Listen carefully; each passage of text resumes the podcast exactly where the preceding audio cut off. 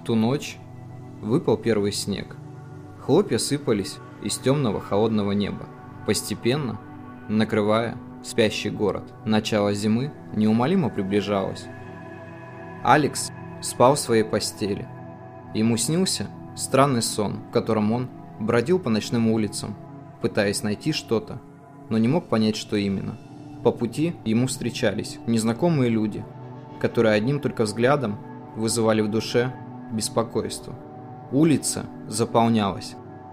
Встречный поток становился все больше и больше, пока все вокруг не превратилось в одно большое шествие. Алекс поймал себя на ощущении, что он попал на какой-то праздник. В нежелании столкнуться с кем-то ему пришлось свернуть переулок. Здесь было практически безлюдно. Подняв голову, он увидел разноцветные гирлянды. По обе стороны переулка располагались неоновые витрины. Они были настолько яркие, что проходя между ними, приходилось щуриться. Пройдя несколько метров, стало ясно, что впереди тупик. Сев на скамейку, Алекс осмотрелся вокруг. Место напоминало ему старый китайский квартал из фильмов 90-х. Неподалеку расположились торговцы с едой, дешевыми сувенирами и чаем. Пытаясь уловить запахи, Алекс понял, что ничего не чувствует. В голову пришла мысль о том, что все это одна большая декорация.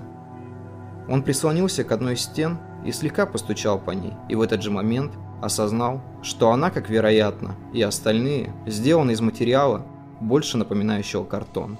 Толкнув одну из стен, он убедился в своих предположениях и увидел, с какой легкостью одна из них упала на асфальт.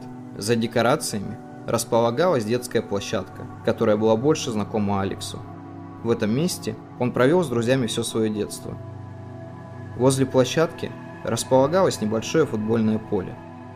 Сквозь полумрак можно было разглядеть несколько силуэтов детей. Перед Алексом неожиданно возникли его друзья. Один из них окликнул его по имени. Подойдя чуть ближе, он застыл от удивления. Перед ним стоял его же собственный образ, только на пару десятков лет моложе. Мальчик посмотрел на Алекса грустными глазами и произнес. «Ты помнишь, что однажды пообещал мне?» Застыв в ступоре, Алекс не знал, что ответить. «Ты обещал понять, что же такое Вселенский район спального масштаба?» Затем мальчик поднял руку и указал пальцем в небо. Посмотрев наверх, Алекс увидел, как нечто огромное стремительно приближается к ним, и в этот момент он проснулся. Электронные часы показывали половину второго ночи. Алекс лежал неподвижно в своей постели, прокручивая в памяти недавний сон от начала до конца, пытаясь уловить каждую деталь и эмоцию, которую только что пережил.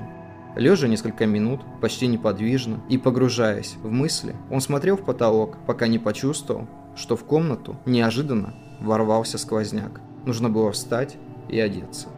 «Что же такое Вселенский район спального масштаба, еле слышно?» – произнес слух Алекс. Казалось, эта фраза не имеет под собой какого-либо смысла, но человек, произнесший ее, так не считал. В течение всей жизни Алекс ориентировался по своим снам, веря им и прислушиваясь. Когда-то в детстве прочитал книжку о теории реальности снов, и с того момента его жизнь сильно изменилась. Вначале Алекс пытался верить различным сонникам, но толкования снов, описанных в них, оказались ложными. И тогда он сам начал придумывать свой сонник, предварительно прокручивая в голове все мелкие детали собственных сновидений, а затем перенося их на бумагу. Наблюдая за событиями, происходящими с ним в первые сутки, он четко давал определение тому или иному сну. И если что-то схожее приходило к нему во сне в следующий раз, Алекс мог с уверенностью понять, чего ожидать дальше – Одна из бывших девушек приснилась дороги. Чай, к сожалению, а люди в черных одеяниях предвещали разлуку. Все это работало точно, как часы, но никак не распространялось на других людей. К совершеннолетию он увлекся психологией и эзотерическими учениями. Ему было интересно сочетать это. По мнению Алекса, Фрейд черпал свои знания из оккультных наук, и поэтому его методика работала безотказно. Все в этом мире взаимосвязано. Включив компьютер, Алекс ввел ключевую фразу поисковую строку.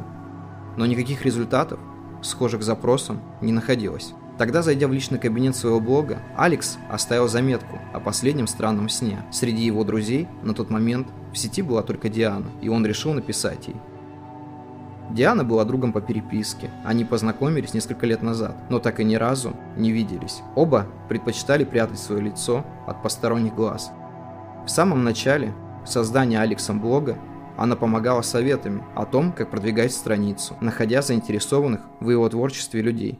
Он практически ничего не знал о Диане, кроме того, что ей было чуть меньше 20 лет. Но записи и диалоги, которые она вела, говорили совсем об обратном. Несколько месяцев назад Диана написала эссе о значительном вкладе Виктора Франкла в психологию. Ее очень интересовала экзистенциальная психология. Девушка хотела донести необходимость в более детальном изучении данной отрасли в школах и вузах.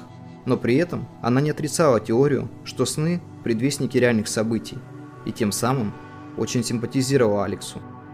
Он переслал ей свой пост и сразу же получил на него ответ. Я была удивлена, когда увидела тебя в такое позднее время тут, но теперь все понятно. Алексу нравилось, когда сухой текст можно было хоть немного разбавить эмоциями. Через пару секунд пришло второе сообщение. Смотри, что я нашла. В конце сообщения была ссылка на сайт. Этот домен не работает, но должно быть, кто-то уже создавал то, что ты ищешь. Алекс сам пытался перейти по этой ссылке, но результат был тем же. Он ответил Диане, что попытается узнать побольше о домене через знакомых. «Я тоже попытаюсь что-либо найти, а пока я спать, завтра на учебу», – ответила Диана. Пожелав ей доброй ночи, он вышел из чата. Осознавая, что сегодня ему уже не уснуть, Алекс направился в душ. После того, как посмотрел на себя в зеркало, в голову пришла навязчивая неприятная мысль о старении. Морщины стали тому первым признаком. Еще в юности Алексу говорили, что если он будет часто хмуриться, то все закончится именно так, но только сейчас он стал это понимать. Взглянув в свои глаза, он обратил внимание, что они начали терять свой привычный цвет. Когда-то их цвет был зеленый, сейчас же они обрели более серый оттенок. Эти перемены происходили незаметно, но когда он начинал обращать внимание на данную трансформацию, внутри рождалась некая депрессия. В мечтах Алекса было всегда оставаться юным. Когда ему было 25, никто не давал ему больше 18, но спустя несколько лет неумолимые признаки взросления начинали брать свой верх. Алекс направился на кухню. Через огромные панорамные окна открывался отличный обзор на ночной двор. Он посмотрел в окно и в ту же секунду застыл. За окном творилось что-то неописуемое, можно сказать волшебное. На фоне высотных домов падал снег. Белые хлопья медленно спускались сверху, отражаясь в свете луны, и чем-то напоминали маленькие искры.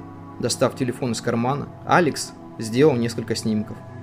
Заварив кофе, он продолжил наблюдать за прекрасным зрелищем. Затем он выложил в свой блог одну из фотографий, подписав «С первым днем зимы».